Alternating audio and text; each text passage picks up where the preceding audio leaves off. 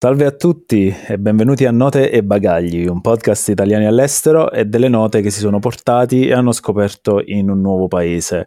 Eh, con me, come al solito, c'è Riccardo. Ciao Riccardo. Ciao Gianluca. Allora, Riccardo, brutte notizie.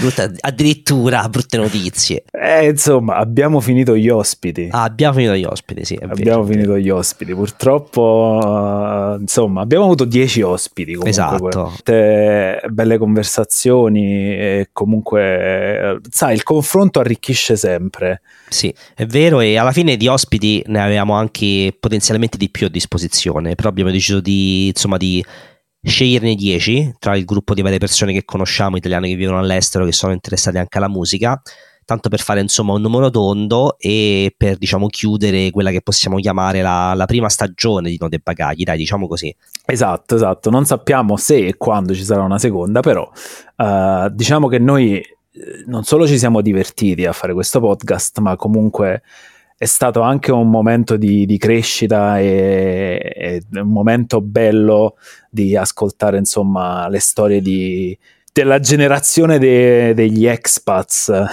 Esatto. e esatto. Ti, ti posso dire la verità, dell'ultima puntata di Pietro, io mi porto dietro tanta speranza. Pietro ci Sì. ha detto che alla fine, perché poi quello che abbiamo visto con- anche con un po' tutti, Mm. è che tutti noi che siamo emigrati, alla fine lì, cioè, l'Italia ci piace. Sì.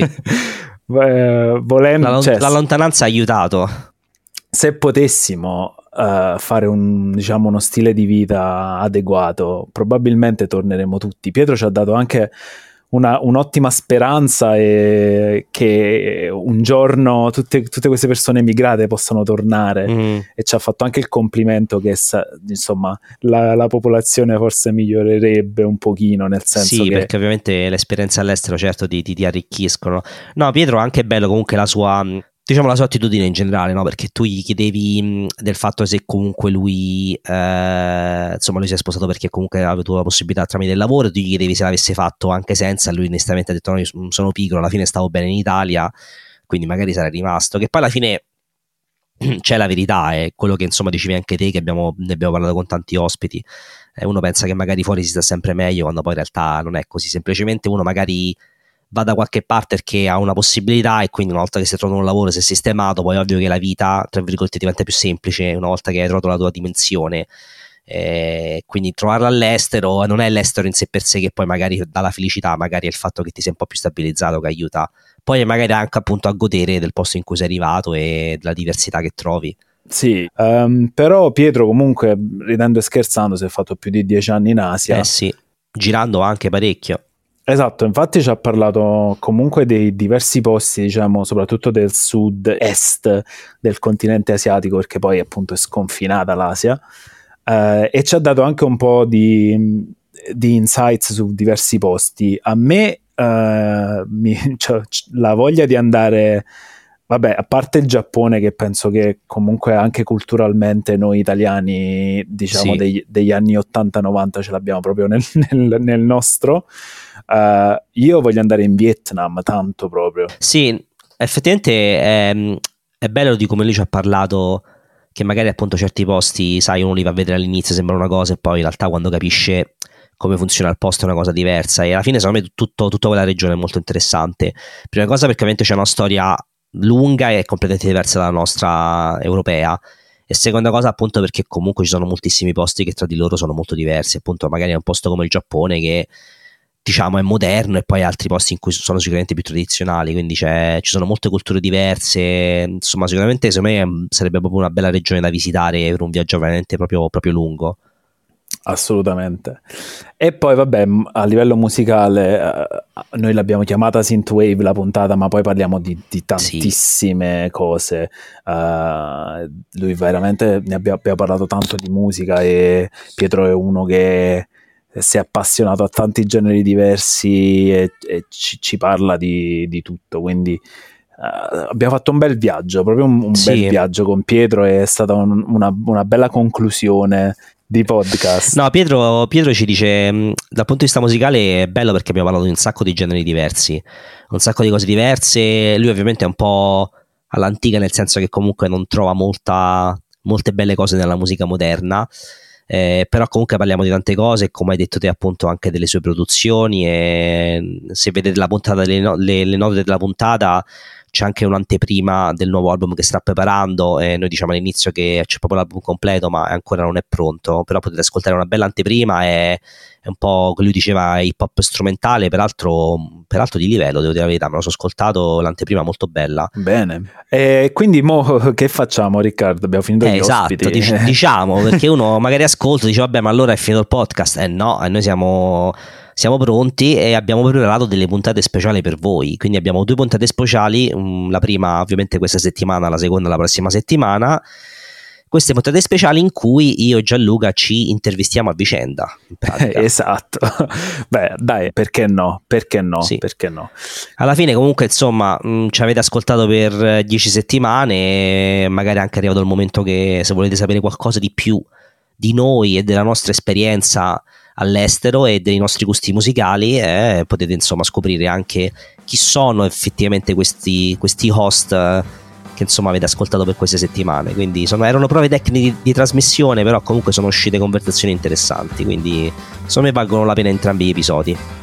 Esatto quindi bando alle ciance godetevi l'episodio con Riccardo e alla prossima settimana. Buon ascolto. Buon ascolto ciao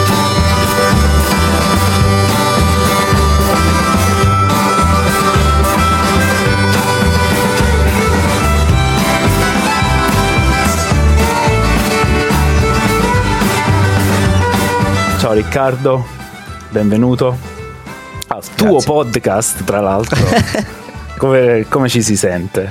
Mi, se- mi sento a casa, mi, sen- mi, sento come se in realtà non è la prima volta che stessi qui, già, già ci sono stato altre volte. Perfetto. E niente Riccardo, quindi seguiamo la scaletta del podcast uh, tradizionale, vogliamo sapere innanzitutto uh, chi sei uh, e dove vivi, cosa fai, perché, perché sei lì. Eh, ok, allora cominciamo. Vabbè, chi, chi, sono lo sapete, sono Riccardo. Eh, dove vivo? vivo? Vivo a Londra, appunto come anche Gianluca. E, da dove vengo? Vengo da, da, Roma, come si può sentire penso da, dall'accento. E sono nato e vissuto a Roma e sono stato a Roma fino a 30 anni praticamente quando ho finito l'università, ovviamente da buon italiano, eh, l'università l'ho presa con molta calma, esattamente nove anni, una cosa di cui vado molto fiero, mia madre la pensa diversamente, però sono opinioni.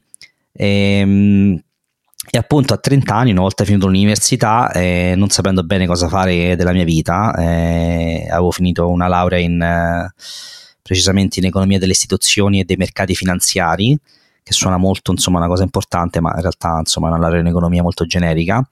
Eh, non sapevo bene cosa fare, l'idea di lavorare in banca non, o in, comunque in finanza non è che mi ispirava molto, soprattutto l'idea di, di stare in giacca e cravatta tutto, tutto, tutto, il giorno, tutti i giorni, non faceva per me. E allo stesso momento, in, appena finito l'università, se non sbaglio, mia madre, la che appunto insomma viveva, vivo a Roma con lei, si è trasferita in, insomma, un po' in campagna, precisamente a Manziana che è vicino a Bracciano, perché appunto lei ha smesso di lavorare, è andata in pensione, quindi ha deciso di lasciare la città e tipo forse un mese dopo che mi sono laureato mio fratello eh, trovò un lavoro a Londra, eh, no a Londra, scusa, in Inghilterra, esattamente a Norwich, che è un posto un, un paio di ore da Londra, vicino a Cambridge, e quindi si spostò e è successo anche praticamente nello stesso periodo che la, la ragazza con cui stavo all'epoca eh, si trasferì a Londra perché appunto venne a, venne a fare un, eh, un, PhD, quindi un master. Quindi scelta anche dovuta all'amore oltre che al lavoro. Sì, io non sapendo bene cosa fare, l'idea di, di, di, di trasferirmi nelle campagne romane, insomma, non è che mi ispirava molto perché comunque passavo quasi sempre il tempo a Roma, l'idea di guidare ogni volta un'ora di macchina a, volta per venire a Roma, tornare indietro, insomma non mi ispirava molto non sapendo bene cosa fare, mio fratello mi disse: Ma perché non vieni qua? Stai da me? Insomma, non è che, insomma, non è che ti paga l'affitto. Lui stava in una casa con due stanze da letto. Dice: Stai qua e magari vedi anche un attimo se riesci a capire, insomma, se, se riesci a fare qualcosa. Anche perché, ovviamente, parlando con la mia ragazza all'epoca, l'idea di, un, di, una relazione a distanza comunque non è che ci entusiasmava tanto, mm, quindi insomma volevamo trovare una situazione. E quindi la situazione venne trovata che appunto io mi, mi trasferì a Norwich con mio fratello perché appunto c'era l'occasione e, mm, e una volta arrivato a Norwich mm, ovviamente non sapevo bene cosa fare, di certo non volevo lavorare in finanza in Inghilterra eh, o in banca e ovviamente anche insomma, la mia conoscenza dell'inglese era, era già buona, ma non, insomma, non, non, buonissima, probabilmente buona abbastanza per trovare un lavoro, ma non per trovare un lavoro insomma ben remunerato, diciamo. Ehm, e posso chiederti, um, il fatto che ci fosse già qualcuno che conoscevi in Inghilterra, appunto come hai detto a Norwich, e comunque poi anche la tua ragazza si stava muovendo lì, ti ha aiutato a prendere la decisione di trasferirti oppure pensi che magari sarebbe comunque accaduto lo stesso? Mm, no, non penso sarebbe accaduto lo stesso. Conoscendomi, insomma, sono, sono, abbastanza mm, diciamo, piccolo come persona, non è che mi lancio in queste cose secondo me appunto il fatto che mio fratello, insomma io all'inizio ero anche abbastanza titumbante, mio fratello mi disse ma perché dai vieni provi, al massimo mm, boh, se non ti piace dopo qualche mese torno in Italia, tanto non è un problema, quindi alla fine il rischio era molto basso e io insomma mi ero anche diciamo preparato, mi ero messo un po' di soldi da parte, mi ero venduto un po' di cose che, che avevo, insomma un po' di roba elettronica, quindi in realtà poi la mia idea una volta che mi ero convinto era quella di, di, di rimanere il quanto più possibile perché appunto avevo cercato di racimolare un po' di contante per sopravvivere perché sapevo benissimo che per i primi mesi avrei forse faticato a, comunque a trovare un lavoro. Ehm, però una volta presa la decisione devo dire che mi ricordo che quando feci il biglietto che mi sembra arrivai in Inghilterra a fine dicembre del 2019 se non sbaglio um, mi ricordo che parlando con amici insomma dicendo ah, comunque vi saluto vado in Inghilterra tutti mi dissero ma il biglietto di ritorno quando torni e io dissi no io ho eh. fatto solo andata solo e mi dissero ma certo. che sei matto e io dissi vabbè ma se voglio tornare faccio il biglietto di ritorno non è un esatto. problema cioè vado a Londra non che ne so non lontano quindi il problema non c'era sì assolutamente um, hai un ricordo di appena sei arrivato in Inghilterra di, di, come ti sei sentito cioè magari per esempio penso a quando sono arrivato io come magari hai detto anche tu io già pensavo che comunque il biglietto di ritorno non ce l'avevo e non, sa- non, sapevo quando e se sarei tornato e dopo dieci anni eccomi qui a parlarti da Londra ancora. Uh, e, e, la cosa che mi ricordo proprio che una, non so se proprio nel momento in cui arrivai o comunque uno dei, dei primi giorni in cui mi aggiravo tra le strade di Londra per cercare lavoro, è che proprio questo senso di freddo che non è solo che non so se poi magari era soltanto una questione climatica o anche comunque uno stato mio mentale del fatto che, sai, stavo cambiando vita, diciamo. Non so se tu hai mm. eh, alcuni ricordi proprio delle, dei primi momenti. Allora, io mi ricordo forse due cose. Primo, eh, vivere in una casa, sai, la classica casa inglese, diciamo vittoriana, schiera eh, ecco, ovviamente essendo abituato, in, abituato a avere un appartamento italiano, comunque una casa a due piani con le stanze, che ne so, il solo fatto che il bagno era dopo la cucina, una cosa che in una casa italiana sì. non troveresti mai. Sono le cioè, scale dentro casa, esatto. magari, sì delle scale in Boratto erano molto ripide perché erano casette, insomma, erano case molto molto piccole, molto, molto strette, diciamo lunghe. Eh, mi ricordo quello e mi ricordo mh, che insomma la cosa che mi scioccò principalmente fu il, uh, ovviamente vivendo più a nord con un fuso orario diverso, il, insomma, il vedere il sole tramontare così presto. Mi ricordo che per il primo periodo, anzi per un bel periodo, forse 5-6 mesi, comunque non, non avevo diciamo, un lavoro fisso. Eh, per un po' feci, insomma, aiutai, c'era una specie di, di, di, negozietto italiano che vendeva, diciamo, sia prodotti che, che, che, che panini e ho aiutato loro per qualche volta, però insomma erano cose saltuarie, quindi non è un lavoro fisso quindi spesso ancora diciamo vivevo da universitario sfaticato, quindi mi svegliavo particolarmente tardi e mi ricordo che forse era appena arrivato, forse a dicembre, a gennaio, quindi comunque quando faceva buio molto molto presto, mi ricordo che mi svegliai boh, forse a mezzogiorno tra una cosa e l'altra iniziai il pranzo alle due e mentre pranzavo mi, reso, mi resi conto che fuori già era buio. Si fece notte, sì è una cosa che mi, mi sconvolse molto, ma che, che, che, è questo pranzo cena, perché insomma in Italia comunque non fa mai buio alle due di notte, neanche, che ne so, neanche il 21 dicembre che è il giorno più lungo de, dell'anno. Alle, sì, alle due di pomeriggio. Effettivamente sì, quella è una cosa che io talvolta ancora soffro, eh, però insomma ci si fa l'abitudine. E visto che hai parlato di, delle tue prime esperienze lavorative, e comunque mi, eh, è interessante il fatto che poi anche da, da emigrato uno cerca sempre, va, va, sempre a finire nella comunità di italiani, il negozietto italiano. Eh no, che comunque se ci pensi è una cosa bella perché io mi sono sempre poi ritrovato, nonostante soprattutto all'inizio ho cercato di evitare gli italiani, ma se non altro per imparare, cercare di imparare bene l'inglese, mi sono sempre trovato più, diciamo, e non so se ti ritrovi in questa cosa, uh, più empatico o empatetico, come si dice? Empatico? Penso eh, empatico. Nei confronti de- degli italiani all'estero che magari in altre situazioni, perché comunque ti ritrovi tutti nella stessa barca, diciamo, siamo tutti emigrati. Eh, e quindi quest- secondo me questa è una cosa bella. E da quel primo lavoro al negozietto italiano, eh, che cosa è arrivato? Che cosa fai oggi? C'entra qualcosa con quello? Dove ti ha eh, portato? Eh, no, anche se mentre racconto la storia oh, ci sono quasi finito a, insomma, che in realtà il mio lavoro fosse quello di, di lavorare comunque in un, in un, negozio che vende diciamo, cose da mangiare.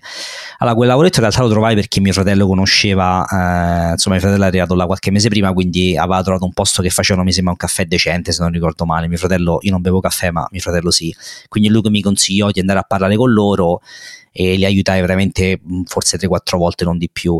Eh, quindi insomma mi sembra quella cosa successe forse quando era bel tempo perché mi ricordo che vendevano i panini tipo all'aperto in un parco e quindi mi chiedevano aiuto per quella cosa ehm, però appunto comunque cercavo un lavoro diciamo vero che appunto mi permettesse anche di rimanere perché come ho detto prima avevo messo un po' di soldi da parte ma i soldi stavano finendo quindi ero abbastanza vicino a tornare in Italia con la coda tra le gambe e ovviamente è una cosa che volevo evitare perché ero sicuro di, di potercela fare all'estero diciamo.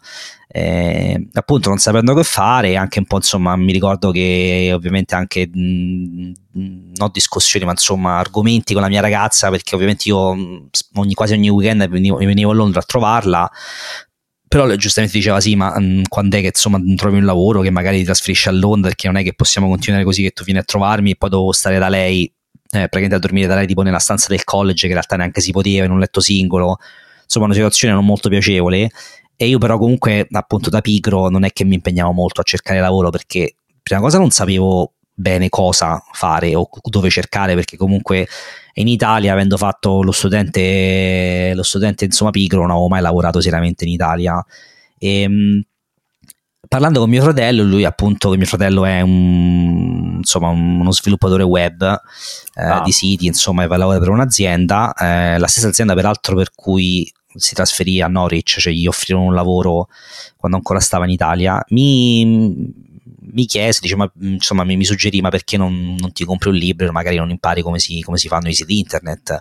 Che comunque io non, non, ne sapevo niente, però comunque insomma stavo sempre, stavo sempre davanti al computer, sempre davanti ad internet, quindi comunque insomma diciamo la tecnologia era una cosa che mi interessava da sempre.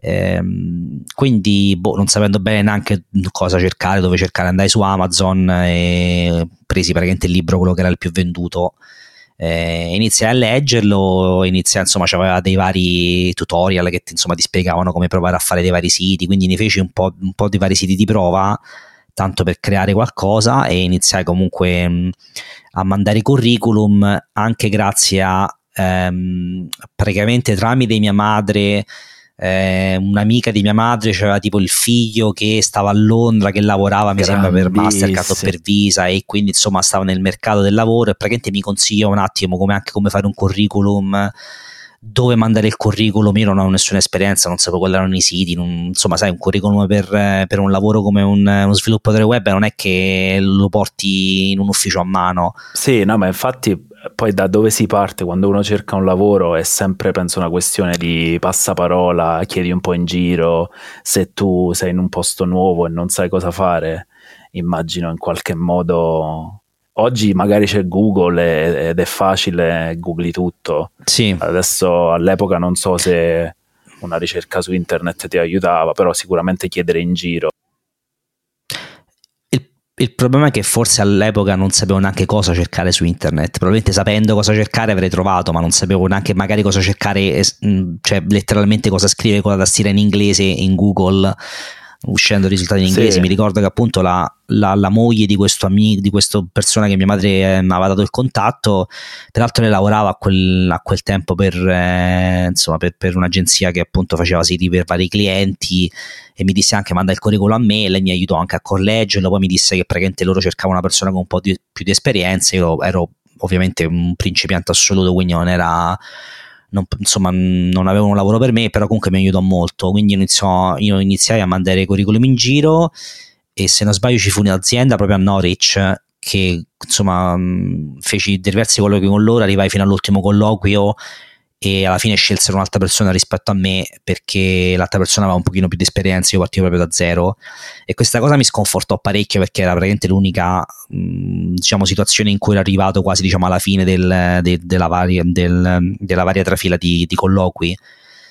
E, quindi ero veramente quasi disperato e stavo proprio vicino a decidere no, qua torno in Italia perché qua non si va da nessuna parte quando tra i vari, i, vari curriculum, i, i, vari curriculum che avevo mandato in giro nelle varie aziende, ovviamente aziende che io non è che conoscevo, però cer- vedevo le aziende che cercavano un, un, insomma, una persona che insomma, voleva imparare e quindi mandavo curriculum. E ci fu questa azienda di Londra che mi mandarono un'email dicendo che appunto mi volevano, insomma, volevano fare un colloquio, eh, tipo mi sembra forse il giorno dopo addirittura, quindi ho preso il treno al volo da Norwich a Londra, feci questo colloquio e mi sembra forse con Loki ne feci due, quindi la settimana dopo feci il secondo e insomma mi ricordo mi offrirono il lavoro, mi chiesero anzi addirittura io ricordo questa cosa che per quanto ero un esperto, mi chiesero addirittura quanto volevo di stipendio. Essere pagato, cosa esatto. che in, esatto. Ita- in Italia non si, non si, era vietato chiedere, soprattutto all'epoca. Ma mi chiesero anche quanto vuoi, cioè quanto vorresti. Sì. E ovviamente lì... non Boh, non io gli dissi, mi sembra, se ricordo male, mi dissi... Una cosa a piacere. Fai te. no, io gli dissi, se non sbaglio, gli dissi um, ehm, 16.000 pound, che all'epoca, nel 2010, mi sembravano parecchi soldi. E loro mi dissero, ma sei sicuro? Ma Guarda tipo che... forse sotto il, non so ora, ma era all'epoca forse sotto il minimum pay? La Bella domanda, forse, forse per questo, perché mi ricordo che loro mi mandarono un'email e mi dissero ah ti vogliamo offrire 18.000, quindi mi offrirono 2.000 in più, io pensavo che mi sentivo che avevo vinto la lotteria. E invece 18.000 E quindi mi offrivano questo la lavoro. minima. eh, forse sì, forse per quello mi dissero perché dovevano per forza per legge offrirmi almeno 18.000, non ci avevo mai pensato a questa cosa. Ehm, e quando mi arrivava questa offerta di lavoro mi dissero anche ah, cominci da due settimane e quindi io praticamente in due settimane dovetti eh, trovare anche un posto dove vivere a Londra, perché ovviamente stavo a Norwich, quindi mi, mi trasferì a Londra cercando in tutta furia insomma una casa dove stare, una stanza in affitto con altre persone ovviamente. E, insomma, così praticamente è iniziata la mia carriera di, di sviluppatore di, insomma, di siti internet, che ancora è quello che faccio tutt'oggi. Ah, ottimo. E quindi ri- ricapitoliamo un attimo, uh, sei di formazione, non hai studiato uh, no. web, devel- web no. developing, sei autodidatta. Sì. La tua laurea in economia è servita, uh, non dico so- soltanto per trovare lavoro, ma anche, non so, ti è servita a qualcosa nella vita?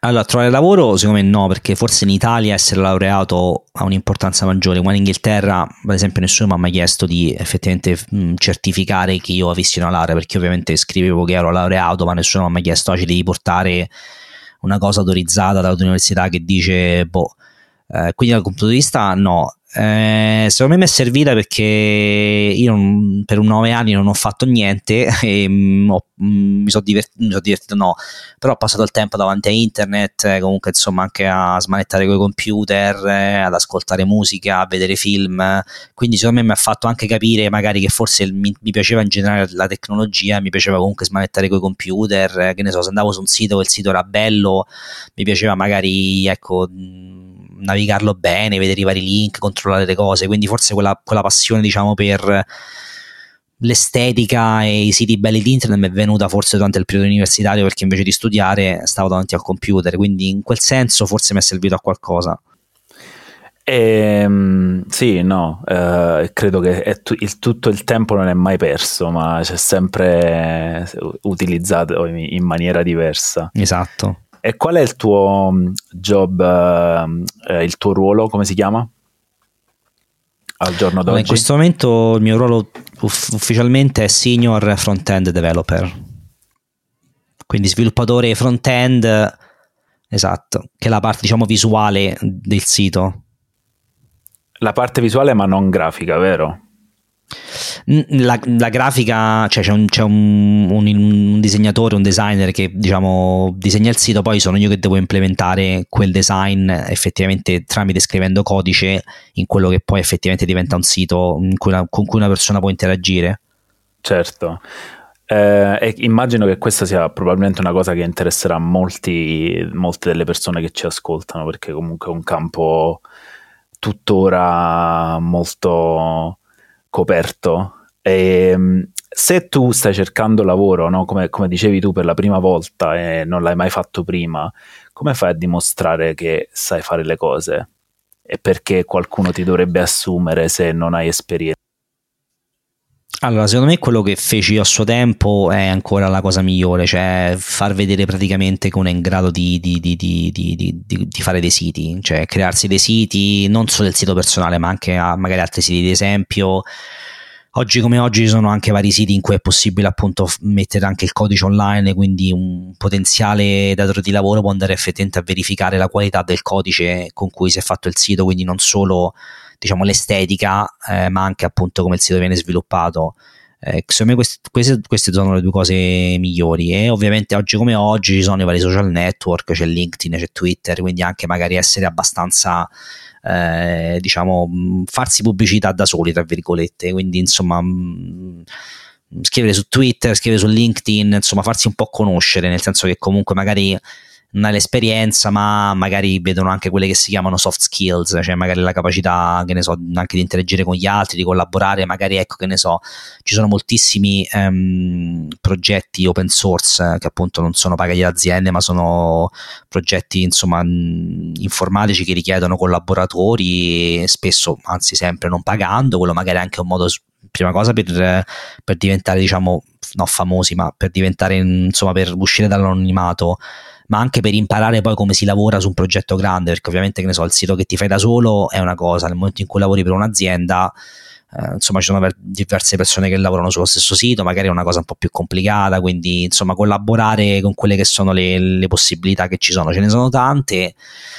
Ovviamente lavorare gratis è sempre un'arma a doppio taglio, tra virgolette, però quello sicuramente aiuta.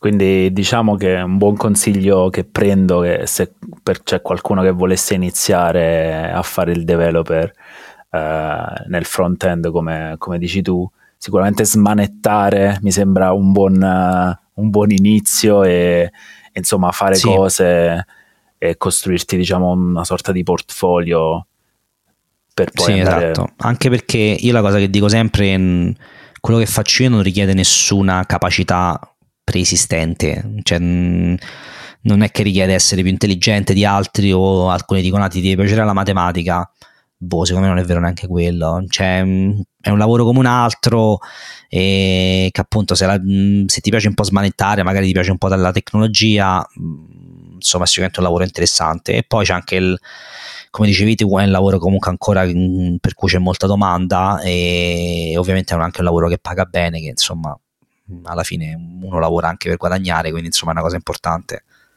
E ti, ti, posso chiedere in ultima domanda eh, sul lavoro e immagino che probabilmente invoglierà molti dei nostri ascoltatori a intraprendere questa carriera. Si può lavorare da remoto da ovunque nel mondo?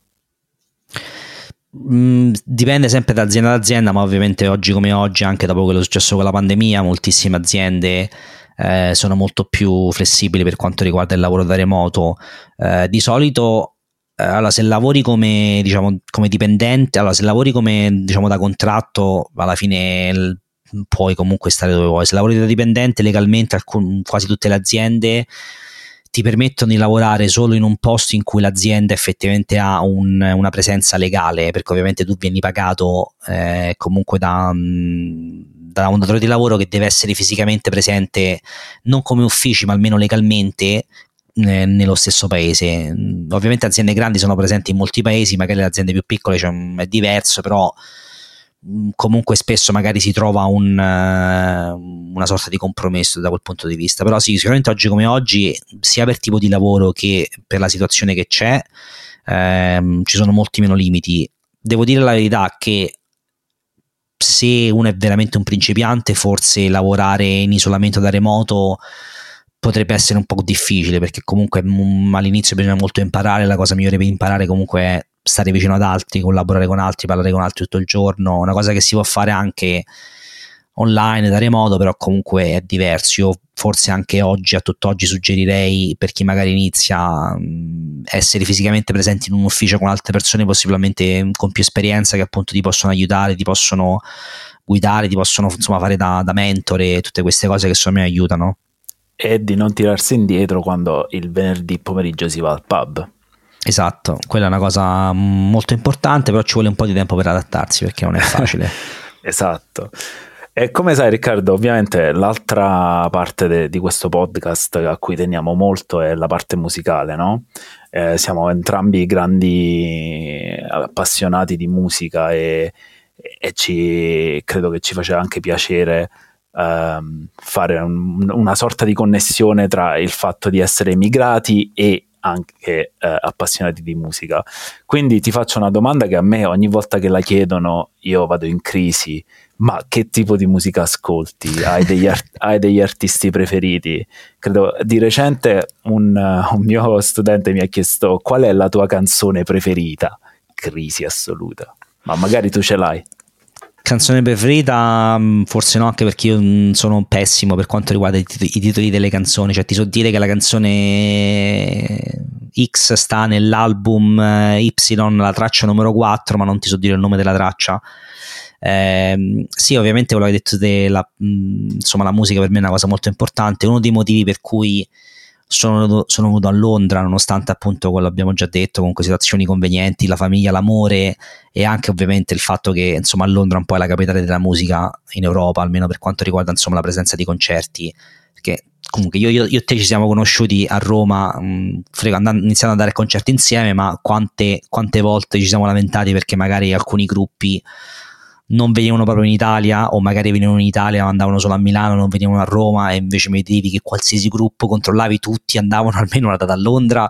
Quindi sicuramente Londra da, da, quel punto di vista è stato anche un, un motivo eh, che, che mi ha fatto venire qui sentivo anche in passato in un, nostro, in un, podcast nostro concorrente che c'è Damiano dei Maneskin che diceva che l'audience londinese è la più difficile di esatto. tutte perché hanno, hanno visto tutto. tutti i gruppi, hanno sentito tutto, quindi sì, effettivamente pro, propone tanto. Tornare alla domanda che, insomma, che mi hai fatto, che musica ascolto, mh, mm, probabilmente da sempre un po' di tutto eh, perché comunque in generale sono una persona mm, molto curiosa, nel senso che ne so, mm, se mm, finisco su, da qualche parte su internet che mi dice che ne so che il genere, un genere tal detali che non ho mai sentito dal migliore gruppo, il migliore album e quelli comunque me lo ascolto proprio per curiosità, poi magari non mi piace particolarmente, però ascolto un po' tutto. Cioè, cioè dif- difficilmente se una persona mi consiglia di ascoltare qualcosa, dico di no, anche se magari qualcosa che non è nelle mie corde, comunque l'ascolto sempre perché mh, mm, mi fa piacere comunque la conoscenza. Se dovessi proprio dire, che ne so, qual è il genere musicale mm, preferito, probabilmente è mh, mm, indie rock eh, direi che la cosa, diciamo, è la risposta forse migliore. Se dovessi nominare un, un gruppo, direi Radiohead, che insomma da sempre, ehm, da sempre e ancora tutt'oggi sono, sono il mio gruppo preferito. Parliamo di old school indie rock, quindi parliamo dei 90s, dei 2000. Sì, che forse è il periodo in cui sì, che è il periodo in cui insomma ho iniziato ad ascoltare musica seria e anche ascoltare musica un po' più seriamente. Uh, io da sempre eh, uso l'AstFM che è insomma un sito abbastanza famoso per eh, come si dice per scroblare le, le, canzoni che ascolti e mi sembra la mia, la mia storia. come, come sito però. Un po' boomer sì, forse dirlo. i giovani di oggi non sanno cos'è l'AstFM però ancora esiste. E io se non sbaglio ho appunto la mia, la mia storia dal 2017 no scusa dal 2007 se non sbaglio su quel sito. E gli anni in cui appunto stavo all'università che non facevo niente ma ascoltavo boh, forse 50-100 canzoni al giorno tutti i giorni. Quindi di roba ne ho ascoltata tanta però sì forse indie rock eh, eh, degli anni sì dei, dei, dei, dei 90, dei 2000 ci sono alcuni album che ne so mi ricordo quando ho ascoltato i Smashing Pumpkins per la prima volta insomma è stata una cosa che mi ha abbastanza non ha cambiato la vita però comunque mi ha spinto un po' verso quel genere diciamo di musica Bene. E invece se dovessi dire, non so, cosa hai in heavy rotation al momento, non so se hai ascoltato della musica oggi. Um... Allora, tanto per far capire che, insomma, per confermare il fatto che io ascolto un po' di tutto, mi sono ascoltato l'altra sera il nuovo album di Lana Del Rey. Ah, insomma, vedi, io ero grande fan ba- di Lana Del Rey quando uscì il primo eh, album lo so, è un artista abbastanza commerciale che quindi insomma va un po' lontano da quello che è il mio interesse verso l'indie rock o comunque verso la musica indie. E, e invece l'album mi è piaciuto, devo dire la verità, e non vedo l'ora di riascoltarlo. Secondo me è un bell'album. E come sempre, diciamo, pop uh, lento, tristone o un po' diverso? È un, un, po' strano, secondo me alcune canzoni sono un po' quasi di intermezzo, non sono canzoni c'è molto parlato, sembra un po' quasi più un, un'opera rock, non nel senso di rock, musica rock, ma nel senso un album che, che, racconta una storia piuttosto che semplicemente una canzone dopo l'altra. Ci sono anche diverse collaborazioni interessanti, a me, a me non è dispiaciuto. Forse ecco, tra le cose che ho ascoltato diciamo nell'ultima settimana è, è boh, forse l'album che mi ha colpito di più. Che eh, poi sì. lei anche come personaggio comunque è sempre stata, non so, molto... Anche quando uscì il primo album, sì, commerciale, ma non, non cioè sempre un po' sul, sul confine tra diciamo alternativo, commerciale, è un personaggio interessante secondo me. Sì, non, non, mi, non, è una di quelle o di quelli che comunque si fanno vedere, capito che stanno sempre in pubblico, insomma, cioè è famosa perché ovviamente fa i numeri grossi, ma non mi sembra una persona interessata al, alla notorietà eh, in sé per sé, tra virgolette. No, e invece hai detto che vai ai concerti, ci vai ancora? Allora, eh, sì, Uh, anzi, io e te siamo stati in concerto settimana scorsa e andiamo a un concerto questa settimana. Mm, ovviamente, sì. quando registriamo, non è detto che è nello stesso momento di quando usciamo, sì, però ancora vado ai concerti. All'inizio, i primi anni di Londra, mh, mm, facevo forse due o tre concerti a settimana, tutte le settimane tranquillamente, spesso anche per conto mio, perché appunto c'erano tutti questi artisti che io non ho mai visto in vita mia che volevo vedere e ora vado un po' di meno la prima cosa perché mh, mm, non ho la stessa magari entusiasmo che avevo prima di stare là in piedi aspettare mh, mm, eh, sì, tutti accalcati sì, sì. in un posto. Facendo seconda cosa ovviamente i concerti. mattina. Esatto, la mattina um, mi, fa, mi, fa, fatica a svegliarmi, ovviamente i concerti oggi come oggi costano molto di più di quanto costavano dieci anni prima ovviamente. E c'è anche il motivo che mh, quasi tutti tutte le band o gli artisti che conosco, che mi interessano, ormai l'ho visti praticamente quasi tutti dal vivo, tranne quelli che ovviamente sono morti e quindi non è possibile. certo. Eh, ovviamente ci sono ancora degli artisti che scopro o che non conoscevo, che magari me li vedo a vedere, o artisti che magari ho già visto e che rivedo, che ne so, i Radiohead ogni volta che suonano quando posso, perché è difficile trovare i biglietti li vado a vedere o c'è un gruppo che mi piace particolarmente che si chiamano Mogwai, una, una band post-rock eh, scozzese che l'ho visti dal vivo mi sembra forse dieci volte ogni volta che vengono dal vivo io vado sempre a vederli l'ho visti anche in diversi paesi del mondo quindi non solo in Inghilterra, l'ho visto in Italia, l'ho visto in Spagna però ancora sì, ancora vado, mm, ancora vado perché, boh, perché la musica dal vivo comunque è particolarmente, insomma, una cosa diversa secondo me da ascoltare poi comunque la musica a casa o, o mentre uno sta fuori. Quindi diciamo è anche il tuo modo di connettere con la musica è andare a vedere. Sì, secondo me, mm, allora ci sono molti artisti che secondo me dal vivo mh, mm, capisci la qualità dell'artista nel momento in cui, ad esempio, mh, mm, faccio di l'esempio del Radiohead, eh, dal vivo comunque loro suonano molto diversamente da, da come suonano su disco, secondo me quello è anche il bello di andare a vedere la musica dal vivo, che magari ti aspetti che un pezzo suoni come suona su disco, invece in realtà suona completamente diverso, perché viene riarrangiato, sì. perché magari sul, sul, disco era registrato in un modo che è impossibile riprodurre dal vivo o qualsiasi altra cosa. O perché magari gli artisti si divertono, sai che c'è tipo Bob Dylan che i, i, le canzoni più famose tipo Blowing in the Wind le fa sempre tipo in arran- arrangiamenti super diversi per fare incazzare la gente che lo sta guardando, che si aspetta, sai, la, la classica versione. Vedi, ad esempio, Bob Dylan non l'ho mai visto dal vivo, però mi sembra che proprio tu mm, mi, mi, sconsigliassi di andarci perché non sì. fa più.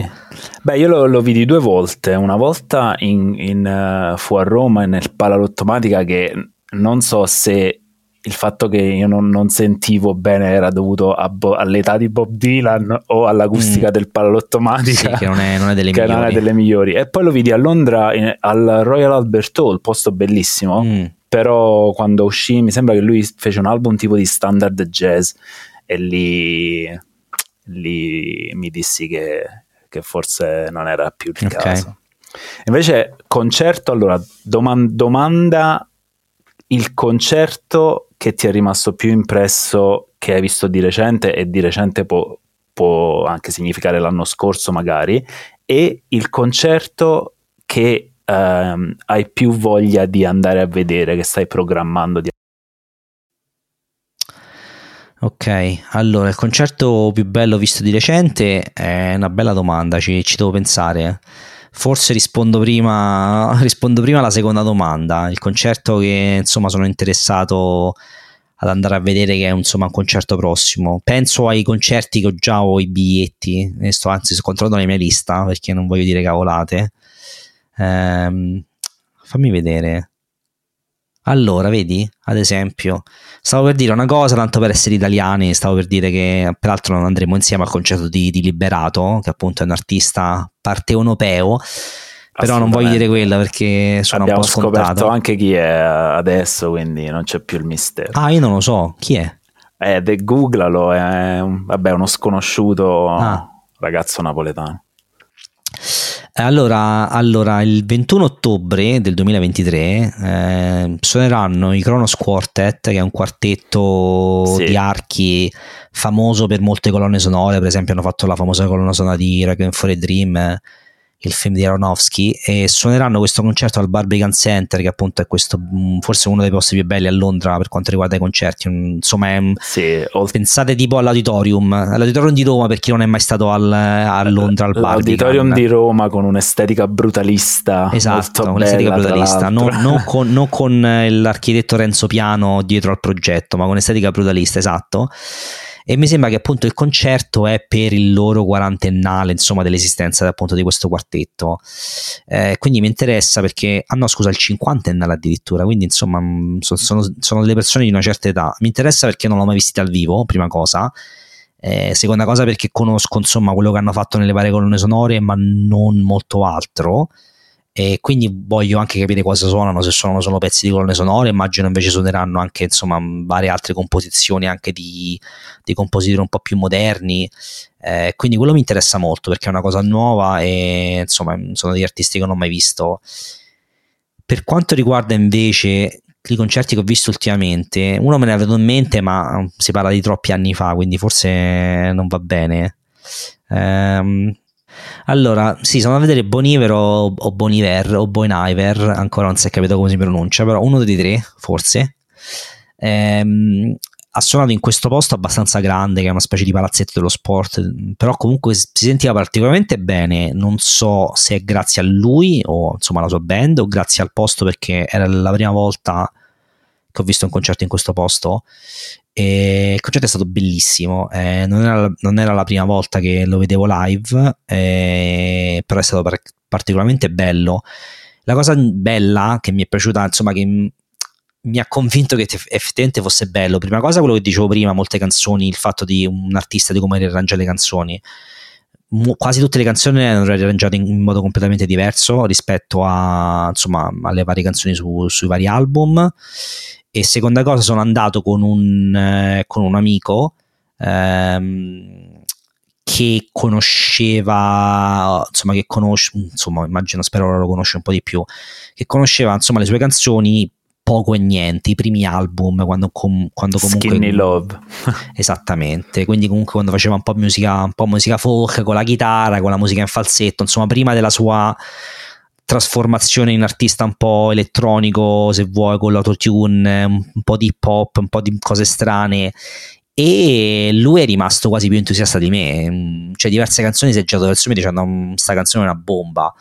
Quindi bello, mi è proprio piaciuto il fatto che anche un, una persona che conoscesse poco, io mi aspettavo che rimanesse un po' scioccato di quanto appunto lui suona di, le, le, il tipo di musica che fa ora è diverso da, appunto da, dalle ballate folk che faceva all'inizio invece mi è stato bello vedere l'entusiasmo in un'altra persona verso un concerto che me è stato molto molto bello sì, lui poi come artista ha avuto un'evoluzione anche interessante perché ha fatto ogni album diverso, ha aggiunto cose, sempre comunque la qualità diciamo non è, non è mai cambiata. Sicuramente. E ehm, invece se pensi a, alla musica e al fatto di aver vissuto diciamo in Italia e, e in Inghilterra, credi che uh, il fatto che ti, ti, sia trasferito in Inghilterra ti ha spinto a scoprire delle, della musica nuova, ad ascoltare delle cose diverse? I tuoi gusti musicali magari sono cambiati o, o no? Allora, sicuramente sì, principalmente forse per un tipo di musica in, specificamente che mh, chiamiamola, insomma, cerchiamo di mettere vari generi insieme, però diciamo musica elettronica. Eh, quando ero in Italia ascoltavo già, come ho detto, ascoltavo un po' di tutto, quindi mi capitava di ascoltare anche cose elettroniche, ma mh, quasi nessuna delle persone che conoscevo era molto interessata alla musica elettronica.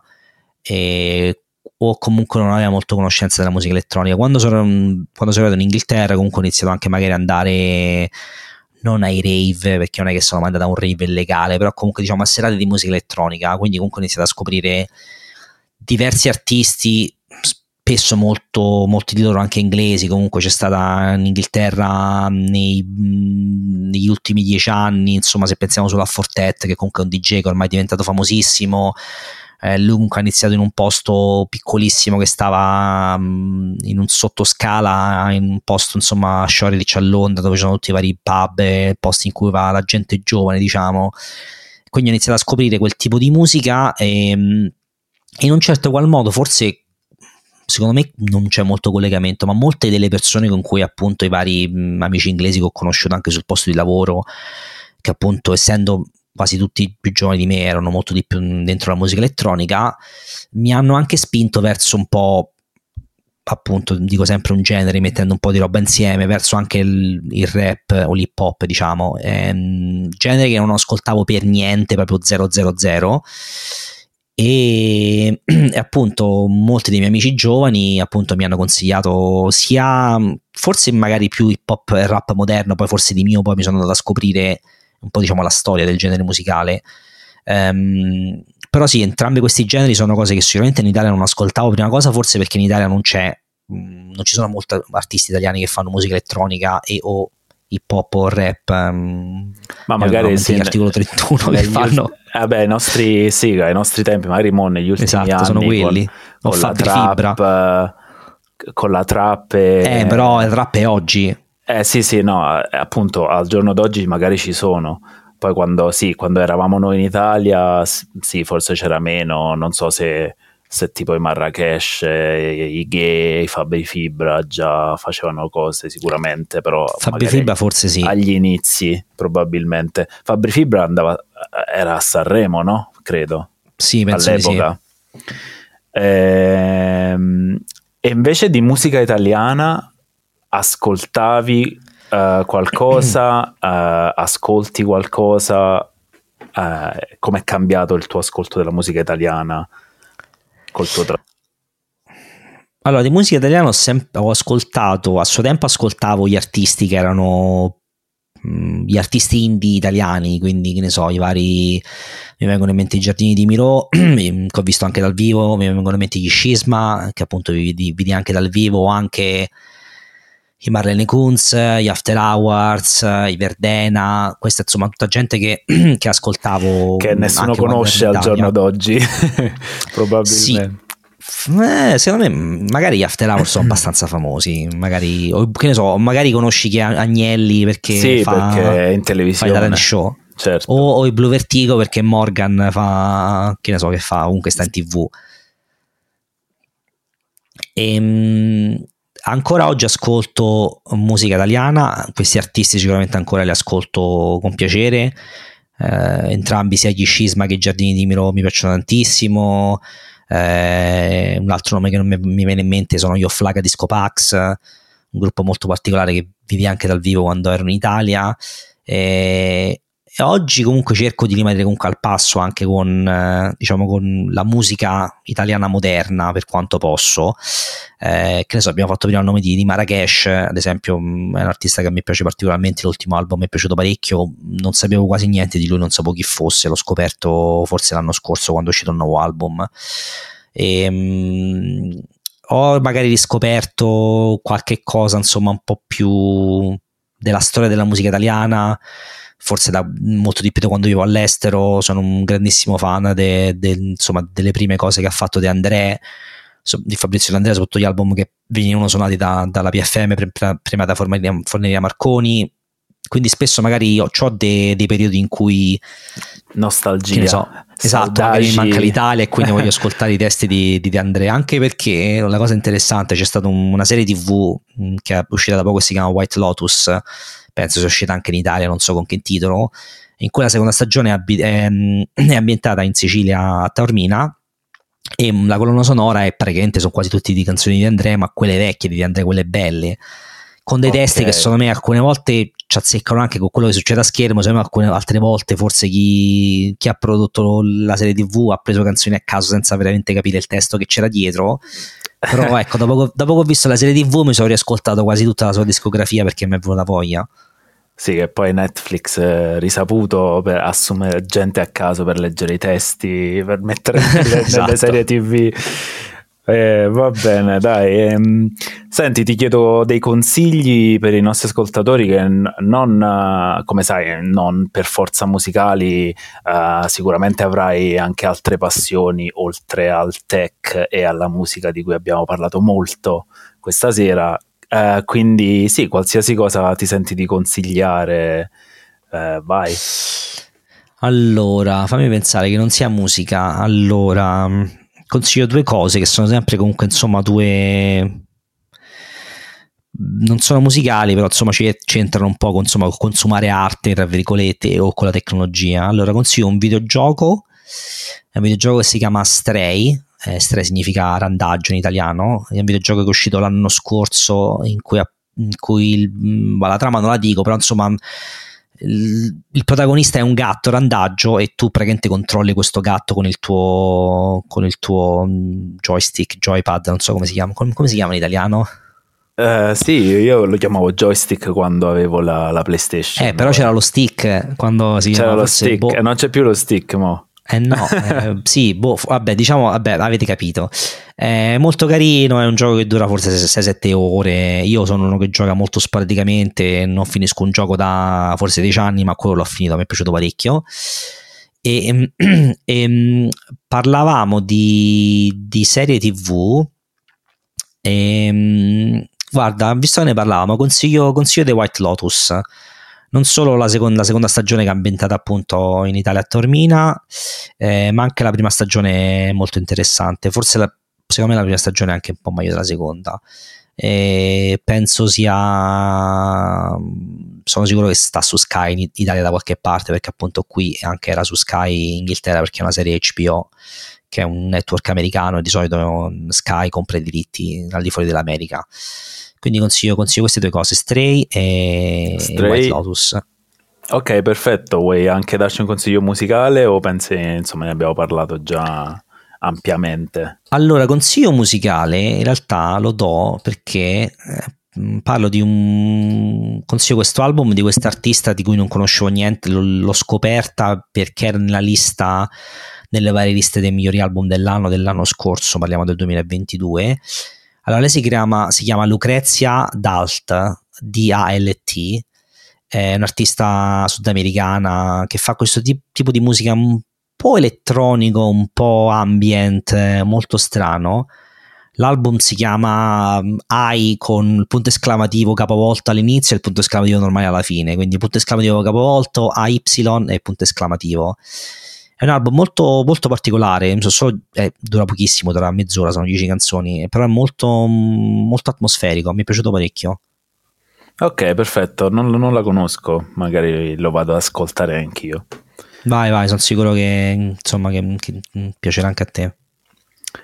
Ok, Riccardo, grazie mille per essere stato uno dei nostri intervistati e non lost uh, de- del podcast di oggi. Uh, vi ricordiamo. Beh, no, bello questo podcast, mi, mi, piace. Secondo me manca un altro, un altro host. Secondo me ci vorrebbe un'altra persona che ci, ti aiuta a condurre. Un po', sì. Ci vuole lo spirito, ci vuole quello simpatico, quello, quello serio e quello simpatico. No, eh. ci vorrebbe uno con l'accento un po' di Roma, sai, uno che insomma bilancia un po' il gli nord, accenti regionali. Il nord-sud. Sì, esatto, insomma, vabbè. allora, grazie a tutti per averci ascoltato. Uh, non dimenticate di consigliare il podcast a tutti quelli che conoscete, il podcast più bello del mondo, Note e Bagagli. Abbiamo anche un indirizzo email, Riccardo ce lo vuoi ricordare? Sì, allora se ci volete scrivere, magari ci volete consigliare qualcosa o ci volete dire cosa ne pensate della puntata, ci potete scrivere a note e bagagli, quindi note e bagagli chiocciolagmail.com Grande. E ricordatevi di attivare le notifiche così non vi perderete nemmeno un episodio. Uh, e inoltre siamo anche su Twitter e Instagram. Scrivete semplicemente note e bagagli e ci troverete. Alla prossima puntata alla settimana prossima. Ciao ciao